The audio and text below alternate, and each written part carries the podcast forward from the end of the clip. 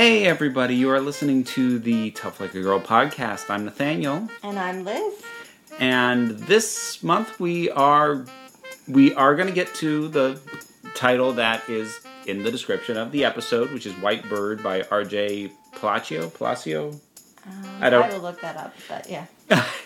Um, but we do want to address a few other things at the front end with everything going on. It just felt like something that we should do. Needed to be addressed. Yeah, yeah. Um, so we wanted to highlight a couple of graphic novels um, that dealt with um, topics around Black Lives Matter or um, really highlighted um, Black voices. Um, and one of the ones that we've read and done already was um, Moon Girl and Devil, Devil Dinosaur. And um, we looked specifically at the illustrator on that because, um, partially because when I went back and looked at it, I was like, we really like the illustrations the best on that book, anyways. Yeah, that's true. we had some nitpicks about the um, the plot, especially in terms of the writing, but we both seem to really like the illustrations and the details put into them, and um, just the like energy and cuteness um, of both the main characters. um, so one of the things I think is really important, especially in the comics world, is authentic representation. And we wanted to highlight Natasha Bustos, um, who is um, the black artist behind um, Moon Girl and Devil Dinosaur. Um, she's, we're going to link an article so you can read a little bit about why she thought illustrating Moon Girl was really important. Um, I think it's a really good article to read and kind of have sink in.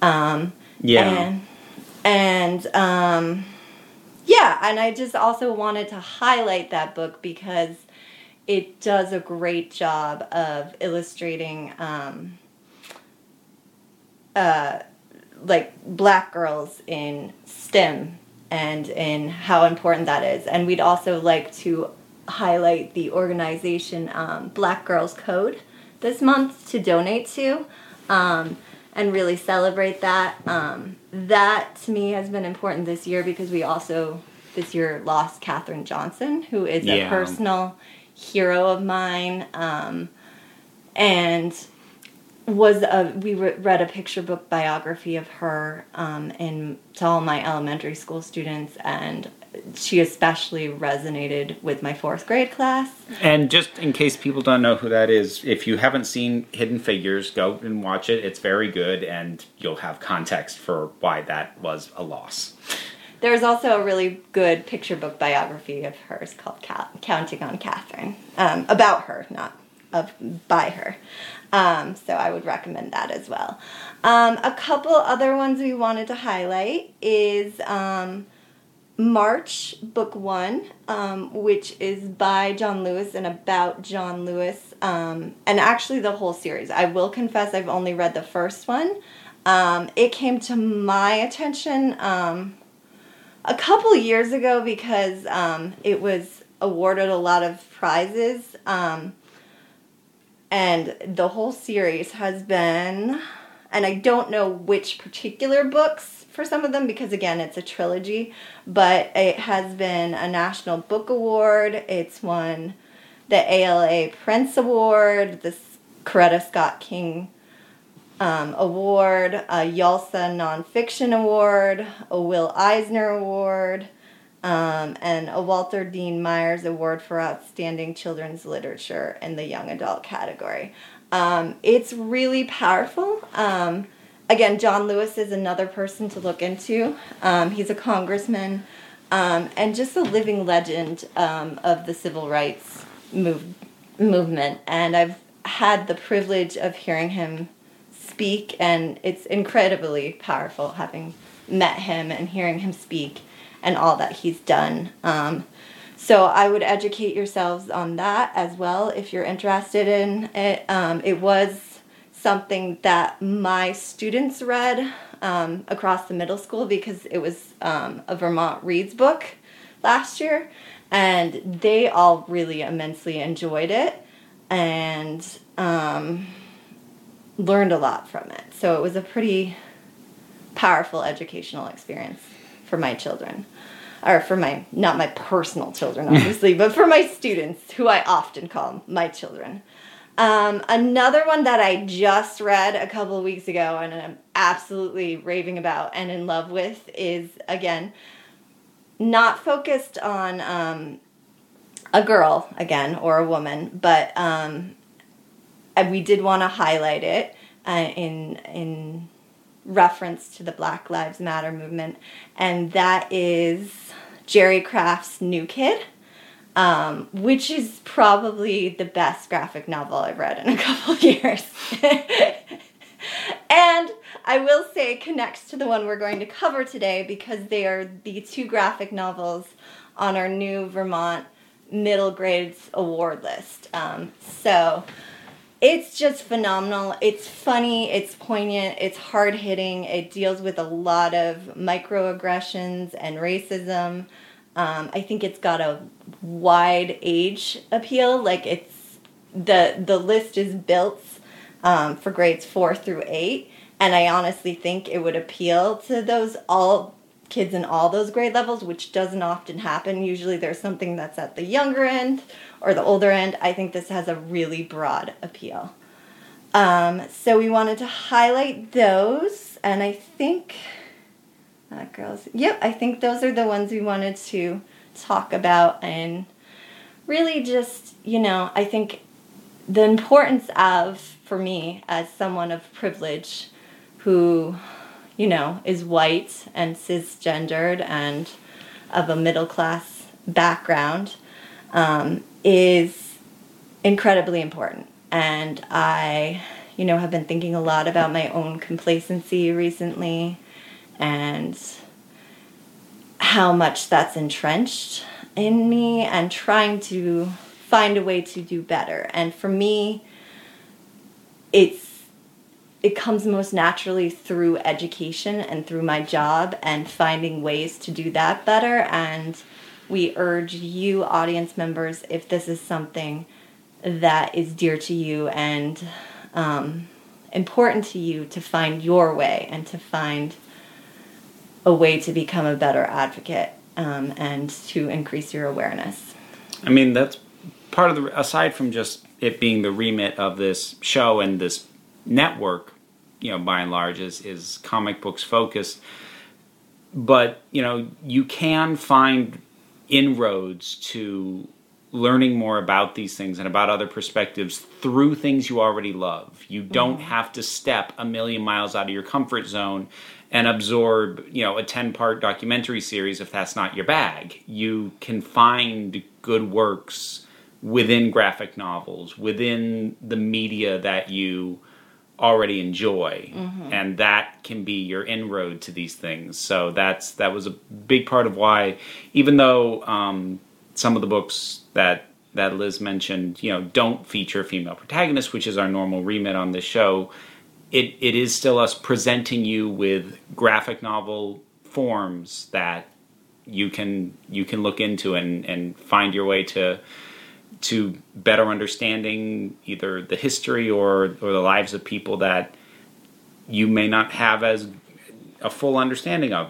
which it I again I will also put my hand up to my own culpability on that and mm-hmm. I'm and I'm working on it and it's it's a process. It's a process and it's a journey but it I feel it's strongly at least for myself it's one that needs to be done and needs to be addressed now and you know there's a lot of work to be done. So, so with that said, um, we will get now into what we actually picked to do for this month, uh-huh. um, which is White Bird um, by R.J. Palacio.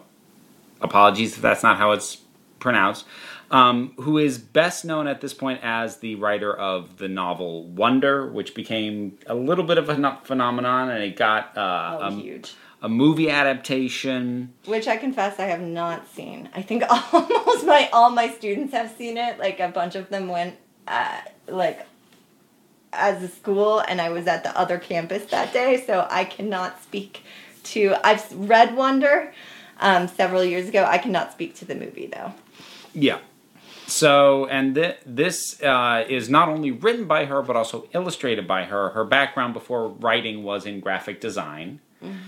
And it is a Holocaust story. It has a framing device, which is actually how. so, this is. I can't decide if this is cynical or really clever. I go back and forth, but it has on the front, it has a little a wonder story. So she's very much banking on that brand because there's a framing device on this mm-hmm. that has I get I believe it's the bully character.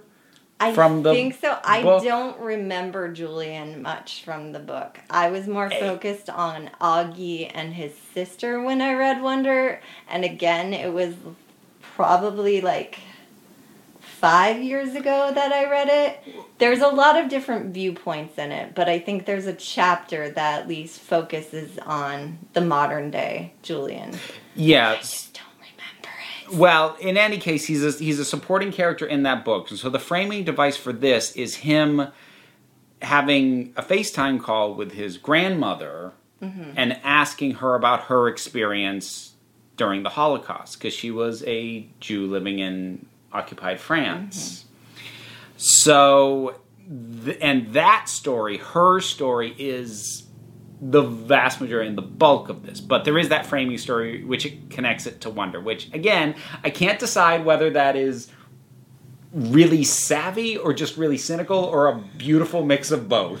Um, I will say Wonder was a phenomenon and she the author spent a lot of time playing off that um the initial success. So there was like a picture book version of Wonder and there was like a quotes book version of Wonder and stuff. This having read Wonder and all those felt very much tied to that initial success.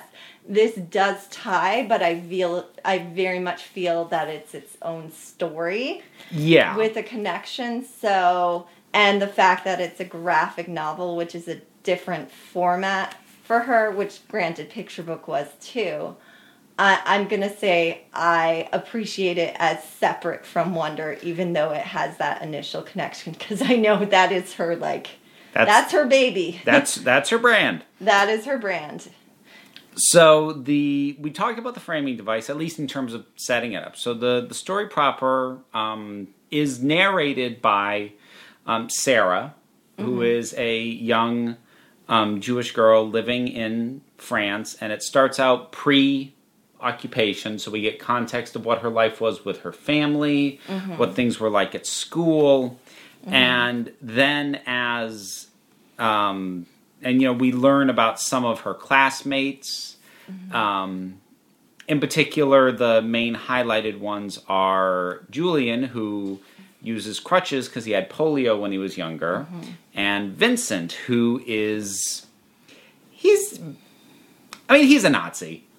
He's yeah. he doesn't- Before he even officially becomes a Nazi, he is He- basically one in training. He is a He has adopted their mentalities and their ways of thinking, and, a yeah. jerk, and he is primed to become it. So yeah, and yeah, he and awful. and he also does become it. So like let's let's let's just not mince words. Even though he doesn't start as an official member, the the guy's a Nazi. Let's Yeah. let's let's call it what it is.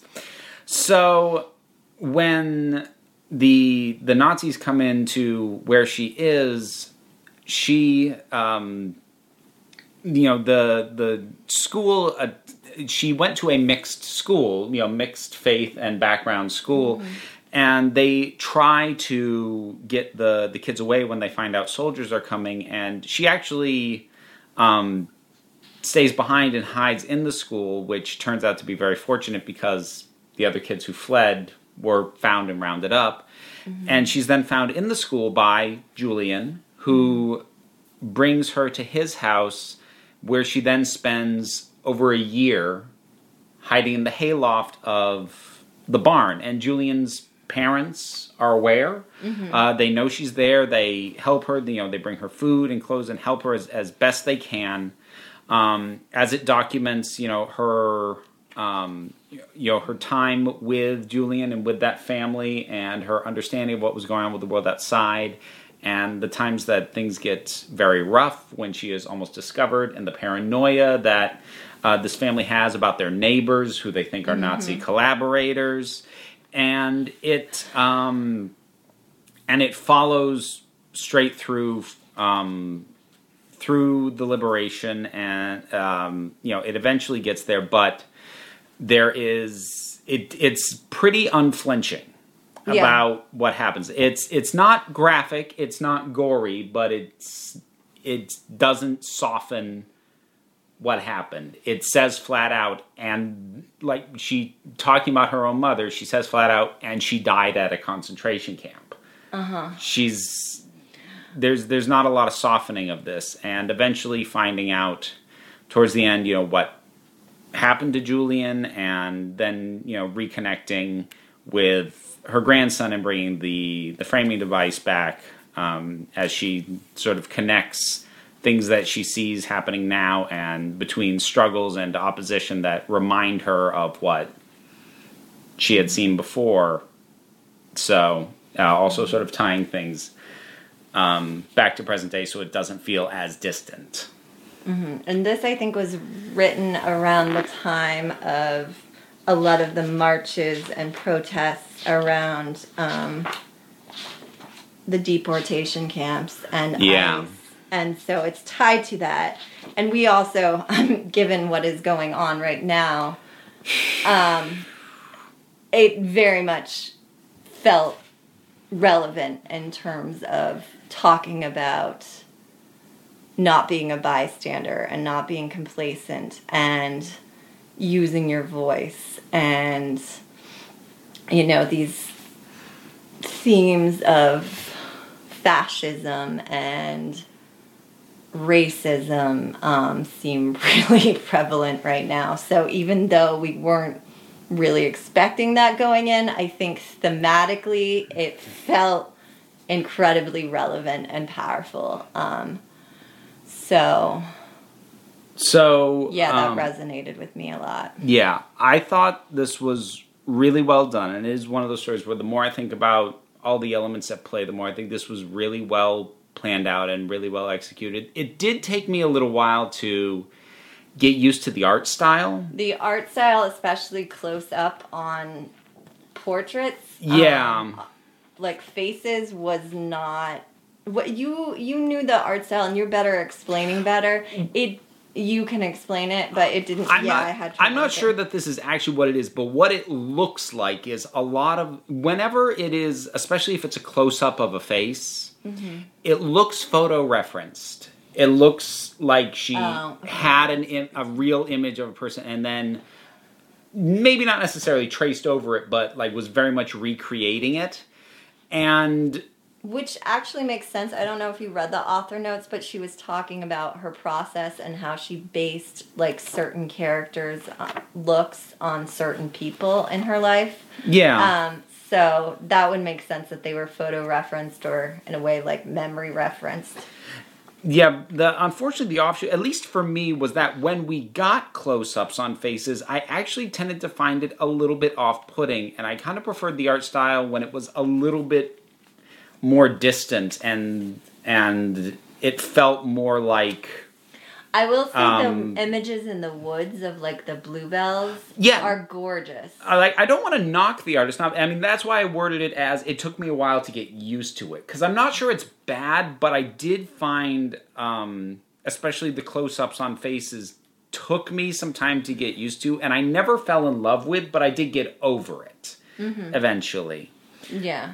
I So- think the story is a stronger part, and this also makes sense because it is her first graphic novel. Yeah, You know, like this is a new format and medium for the author. yeah. I don't I don't love the art, but the art does not diminish the writing, which is very very good.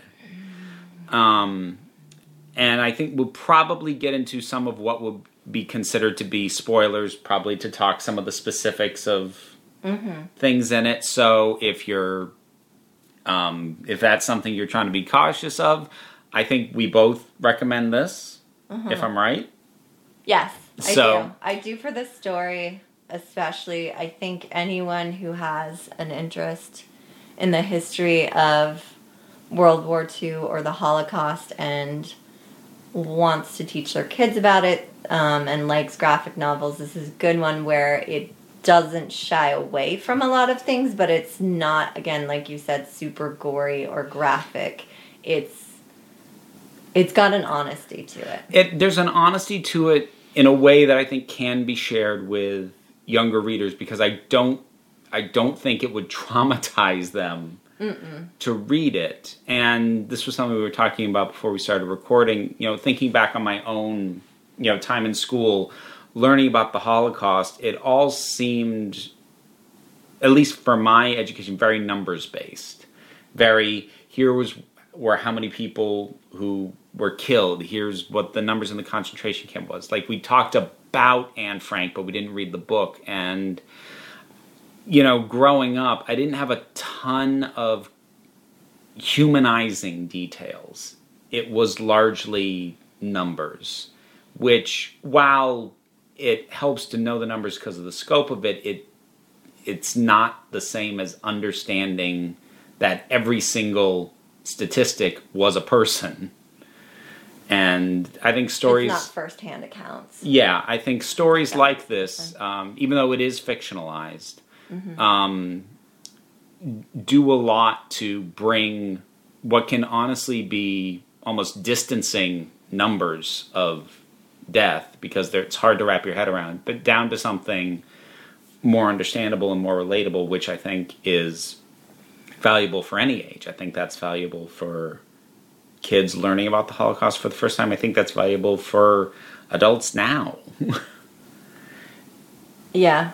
Yeah, I think so. I think I think I had a different background mm. for you than you with the idea of the Holocaust because I did read Anne Frank's diary several times.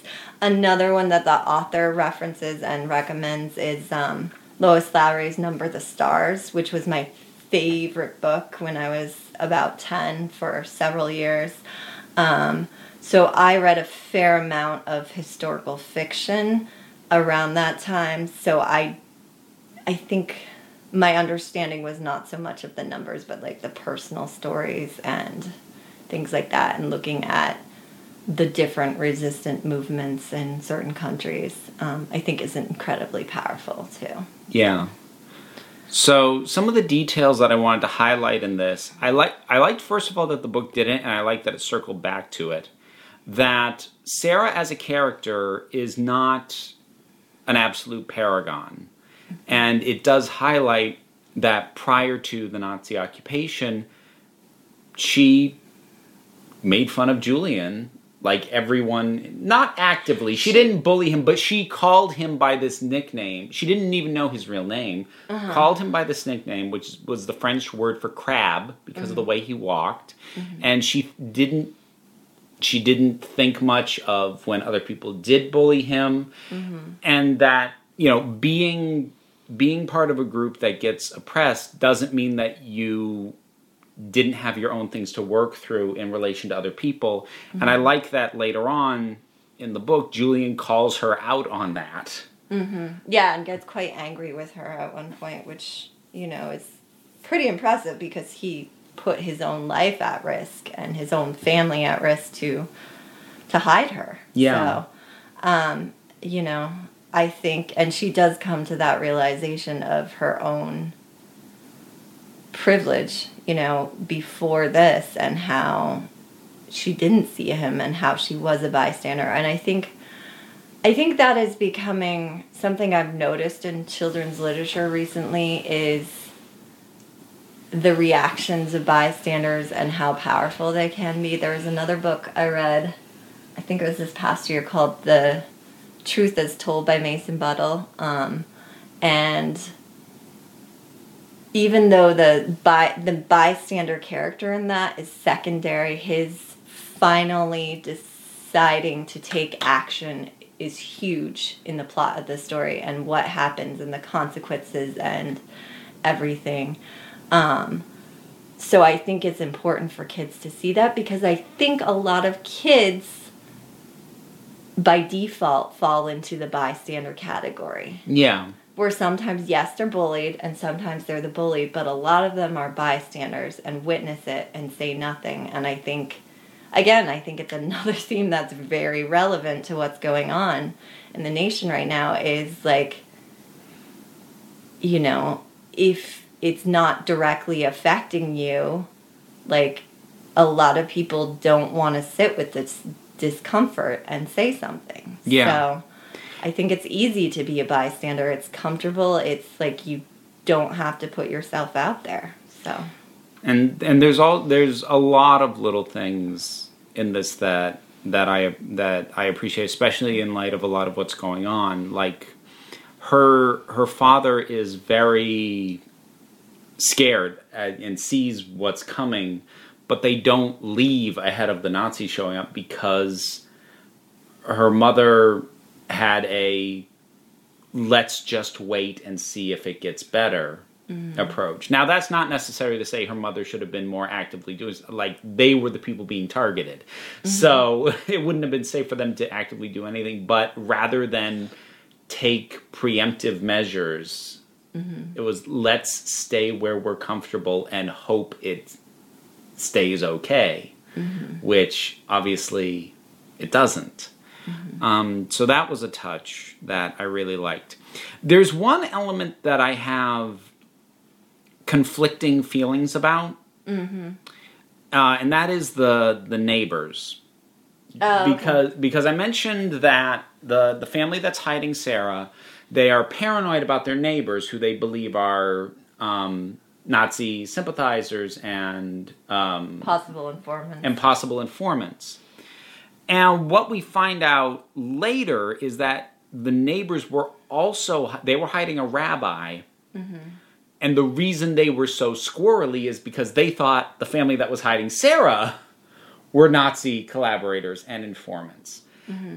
And I'm very split on this because, mm-hmm. on the one hand, it does a really good job of showing how paranoia isolates people mm-hmm. and how that eats away at the integrity of a community, mm-hmm. which I think is a valid thing. Mm, yeah, definitely. My concern with it, and this is something I thought about more, um, you know, in light of some of the you know, the stuff I've been seeking out um, recently, you know, from from minority voices, from Jewish voices, from Black voices, and things like that.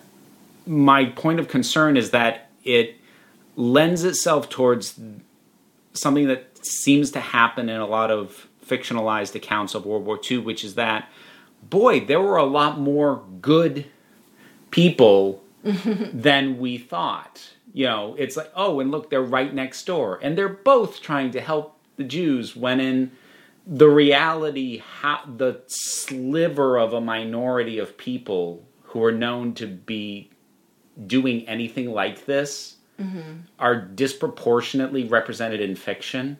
Mm-hmm. And for obvious reasons, it's a compelling story. Mm-hmm. But to have something like this where it, it creates an odd thing where, like, it's so common that even right next door, they're also hiding someone. And mm-hmm. it, it creates this feeling of there being more people trying to stop this than, so far as history tells us, was actually the case.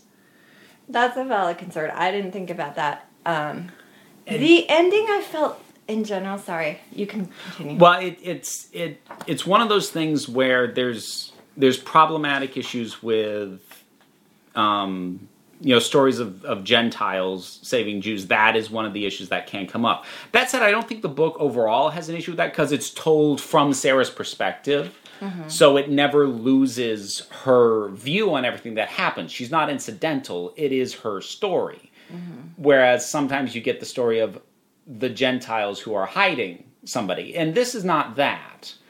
Mm-hmm. But it does still have that element which again, I'm I'm torn on because I also see the value in that narrative yeah. decision. Yeah.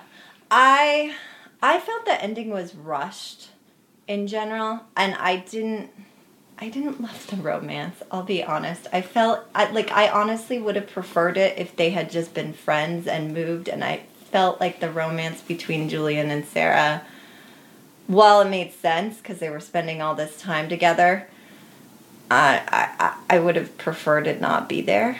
I I didn't mind it. I don't love it, but I didn't mind it because it did feel organic, Uh-huh. especially for you know young teenagers. Yeah. It okay. it made a lot of sense to me for the age that they were and for how much time they were spending together.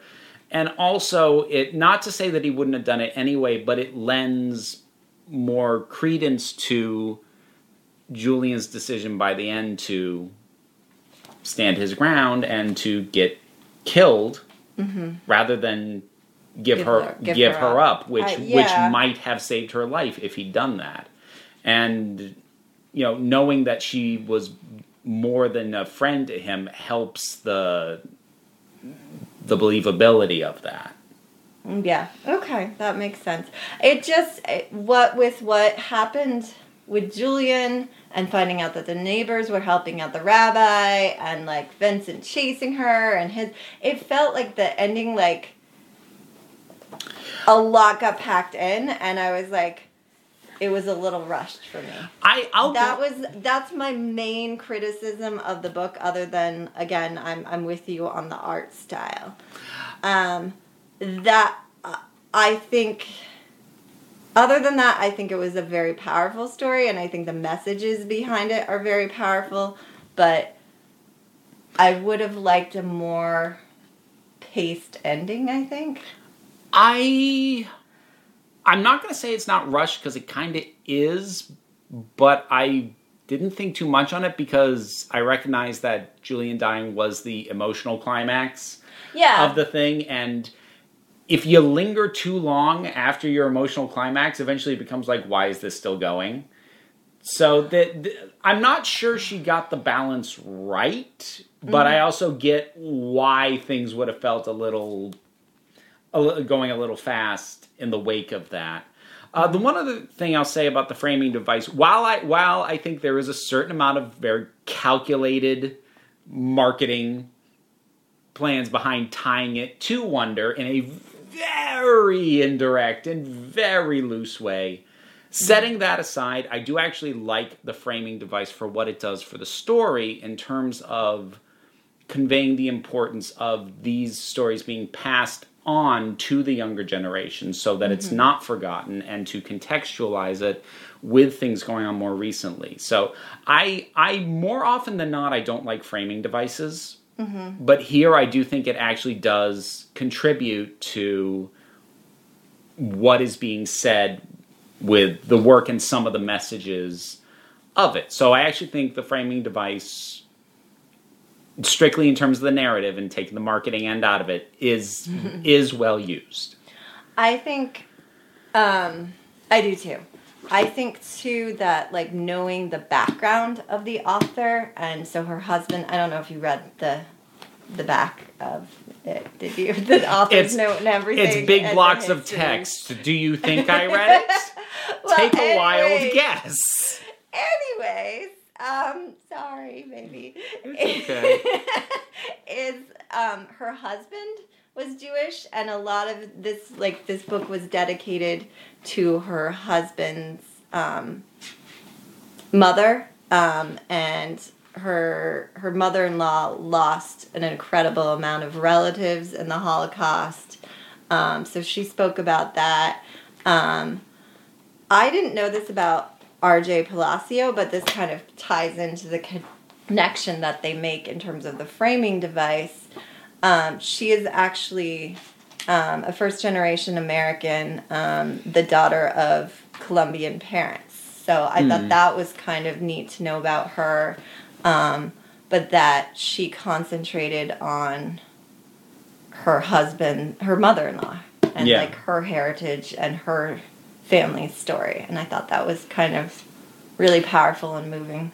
The one thing that I will say about the segment in the back, even though no, I didn't read it, I did look at it and see that it was there, and I do I do appreciate that it includes basically a um, you know a glossary because it within the narrative it doesn't stop to define certain things. certain things, but knowing that it is a book that is digestible for younger readers who might not know all the context, there are There's a lot of terminology, and I really appreciated that as well. I mean, even specific to the Holocaust, but specific to the the the beast or the wolf in there. It's it talks about polio. It does a lot of different things. It talks about the region of France that this was based on and their connection through the resistance movement. Um, there's resources. Yep, there's I mean there's the glossary which I think was just a really good idea to include, but even there's a suggested reading list, there's organizations and resources. She she put a lot of work and she and she shows her work in in the back end of this thing. Yeah, I will say a lot of people who do historical fiction, I've been impressed by authors recently, especially anything tied to World War II and the Holocaust. They tend to, at least from what I've seen, do their homework and really delve in deep to it. Um, so I appreciated that as a librarian. So I think I think I hit everything that I was planning to say. Did you have anything else? Um, no, not really. Okay. So uh, we're going to do a quick commercial break and we'll be back in a minute with listener feedback.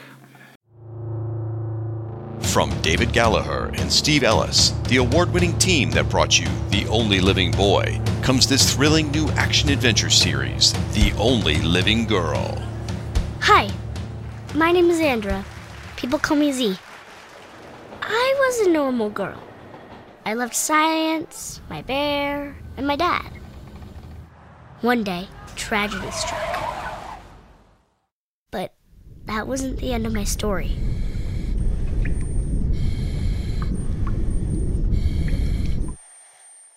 I awoke in a patchwork world filled with mermaid warriors, insect princesses, robots. A world created by my dad, who had become a mad scientist. Now I'm stuck in a world that doesn't trust me, in a conflict with my father's creations. Luckily, I still have my friend Eric and my bear. I am the only living girl. The Only Living Girl, Volume 1, The Island at the Edge of Infinity, is available now in both hardcover and paperback from Papercutz. So we are back, and now we're going to take a look at the feedback from the previous episode, which was episode 42, where we looked at Far West. Which seems so different tonally right now from what we just read. Just a little tiny It, bit. it seems a very long time ago that we Yeah. explored Far West. Yeah. So when when we read this, um, the you know seven years that was a month ago, um, Ryan Daly said every time you mention Richard Moore, I thought, oh yeah, I've read some of that guy's stuff, but then I look at the art in his bibliography and realize, nope, not familiar with this guy.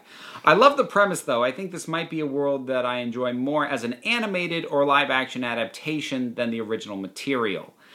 Um, it's kind of funny that he says that because long freaking time ago, one of my early YouTube videos was um, three comic books that I think would make great movies, but probably will never be turned into mm-hmm. one. And I this was one of them. Not necessarily because I think the story is amazing, but I saw a lot of potential in the setting, especially if it was animated. Mm. So I found it I found it amusing that he his brain went to the same place. You and Ryan. All right. Next one. Liz Ann Oswalt's Impressive podcast. Most impressive. Seems like this was a cool comic. Wait, a doll attacked her? Weird. Yeah, that was weird when the doll attacked. there was a lot of weirdness going on in Far West. Um, I'm guessing by their outfits, they're part of the same tribe. I really don't know what was going on with the outfits or the cultural appropriation in this in Far West. Yeah, it was there- strange. There didn't seem to be a clear thought line on whether the elves were meant to be stand-ins for indigenous peoples or if they if just an aesthetic was being borrowed for Meg specifically. I don't know. I don't either. Um, though, geez, her outfit would worry me with that much sand. Yeah, a lot of things could get in there. but a bear in the Old West. Oh, the heat. Yeah, I think he would be pretty hot in that fur coat. I don't see any non elf people looking at the art. Well, bears and the orc looking dude there and the dragon. Um, so Liz thinks she might be a Native American version of the elves. I suppose if the elves are meant to be the majority of the equivalent of the human populace, then there might just be there even within the elvish race there might be Maybe. different classifications. It's hard to know, like, if there's a metaphor going on or if there's. It was a little too out there and outlandish, so if they were trying to make a point, I don't know what that point was. I don't think he was. I think he just took the aesthetic. Yeah. Uh, as someone who's part Cherokee on my birth father's side and Choctaw on my mother's side, um, it was generations ago, ago. Still, I'm way more German, Irish, Scottish, etc. Too much to list. Um, she's lucky that she has a nice butt. I suffer from the Brie Larson problem of having almost no butt. I guess that was something that was criticized about her, which is just silly. Uh, dragon junk, huh? Yeah, there is a lot of dragon junk. I I'm still a little bit like scarred by all the dragon genitalia. Um, that had to be shocking at first. Probably like seeing horse junk after working on a farm or something. First time, it's like, geez, hide that. After a bit, it's like, oh, yeah, that's there. Moving right along, still weird. Must be easier for the dragon in that heat than the bear, yeah. Unlike the bear man with the freaking fur, it's weird that the, that they wore the one feather and hat combo. If she's in charge, you'd think she'd get at least two feathers. I can see why they wore hats. Since in westerns, people look at you sideways if you don't. I don't know westerns enough to confirm this. It's not my like genre, especially when it's melded with other things. So My relations with westerns is pretty peripheral. It's one of those things um, where I I can sometimes find the settings like that. You know the the dusty town and the saloon and the and the bounties and the marsh. Like I can have fun in that, but like most, a bit like my relationship with a lot of horror iconography, I enjoy the visual aesthetic more than I like the stories that are told within it. More often than not. yeah, and it's pretty problematic nowadays. Well, yes, especially and a- not representative of actually what was going on at all. So anything that's glorifying of the frontier, yeah, it, there's issues.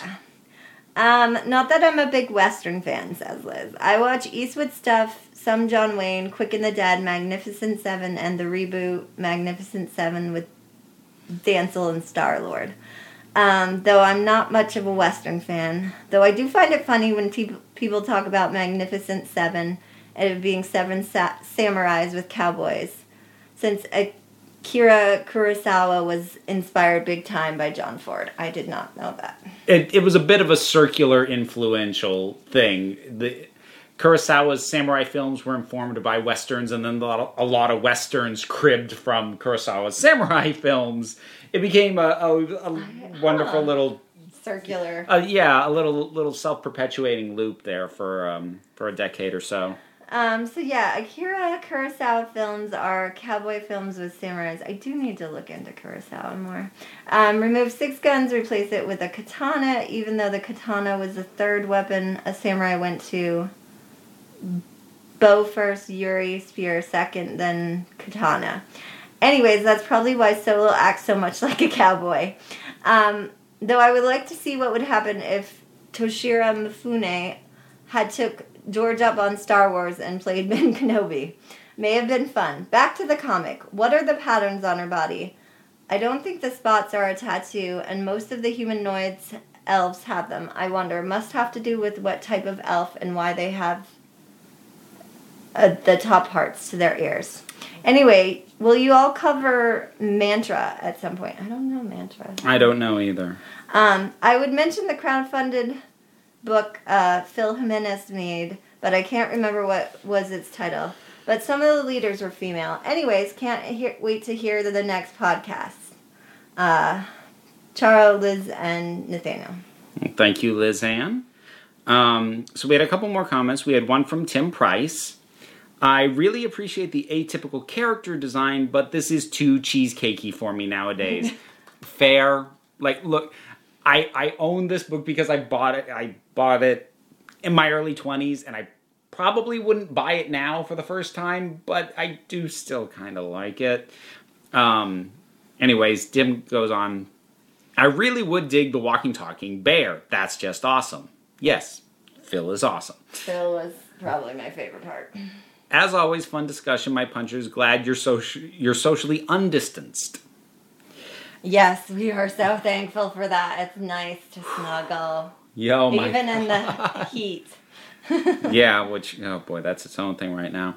Uh-huh. and finally, Brian Linton said, "I hadn't heard of this book before, but loved the fantasy western genre mashup. Growing up, I loved reading Tolkien and watching TV shows like Gunsmoke and Bonanza, but I never imagined the two of them going together. Interestingly, Wikipedia lists the genre for Far West as Weird West. I like that name." I feel that's accurate. Yeah, I, and that is kind of a subgenre where it's not always necessarily like that kind of fantasy, but sometimes it's like steampunk west and or even, like cyberpunk west stuff. When they, when they mash it up with a sci-fi or a fantasy genre, that falls under weird west. Um, Brian continues. Also, while I appreciate your warning about Meg's chaps, I you failed to mention that Phil doesn't appear to wear pants of any sort whatsoever. Yes, but Phil also had the fur, so we didn't have the anatomical correctness thing with him like we did with, say, the dragon. Um, anyway, Thank goodness. says, Don't need bear junk on top of dragon junk. Anyways, he says, I'm sorry, but that's just not the sort of thing I want to see in my comics. I mean, if I want to see a pantsless bear, I'll pour honey over my head and go for a walk in the woods. Seriously, though, thank you both for sharing this book with us. I mean, if you want to see a pantsless bear, you can also go to the Folsom Street Fair when that comes back around. But.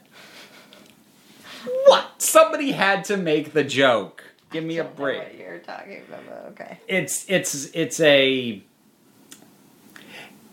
it's a very naked um gay kink pride thing in San Francisco Oh, annually. okay, gotcha. Yep. Okay.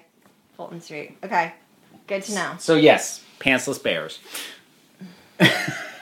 Chapless. Assless chaps. I don't know if I can say that word, but It's in the back end. Most people won't hear it. I'm not going to take the time to bleep it, so it's fine. So, thanks everybody for listening. We do you know what we're doing next time. it is on order. I think it's at the bookstore. We are doing Shuri, the search for Black Panther, because Shuri is my favorite Disney princess, and we've been meaning to do her for a while. And it also kind of ties to my reference to Black Girl's Code in the beginning, hmm. because yeah, she's an amazing coder, even if she's a fictional one. It's valid. Representation matters. So I think we'll wrap it up there. Thanks everybody for tuning in, and we'll see you in a month. Bye. Bye. Tough Like a Girl is a Council of Geeks production and is presented on the Fire and Water Podcast Network. Comments can be left on fireandwaterpodcast.com, and you can support the network by finding us on Patreon. This particular show was supported by Carolyn and Brian Linton. Our logo art was created by Nick Buxom, and our theme music is by Erica Dreisbach, whose other works can be found at ericaricardo.com.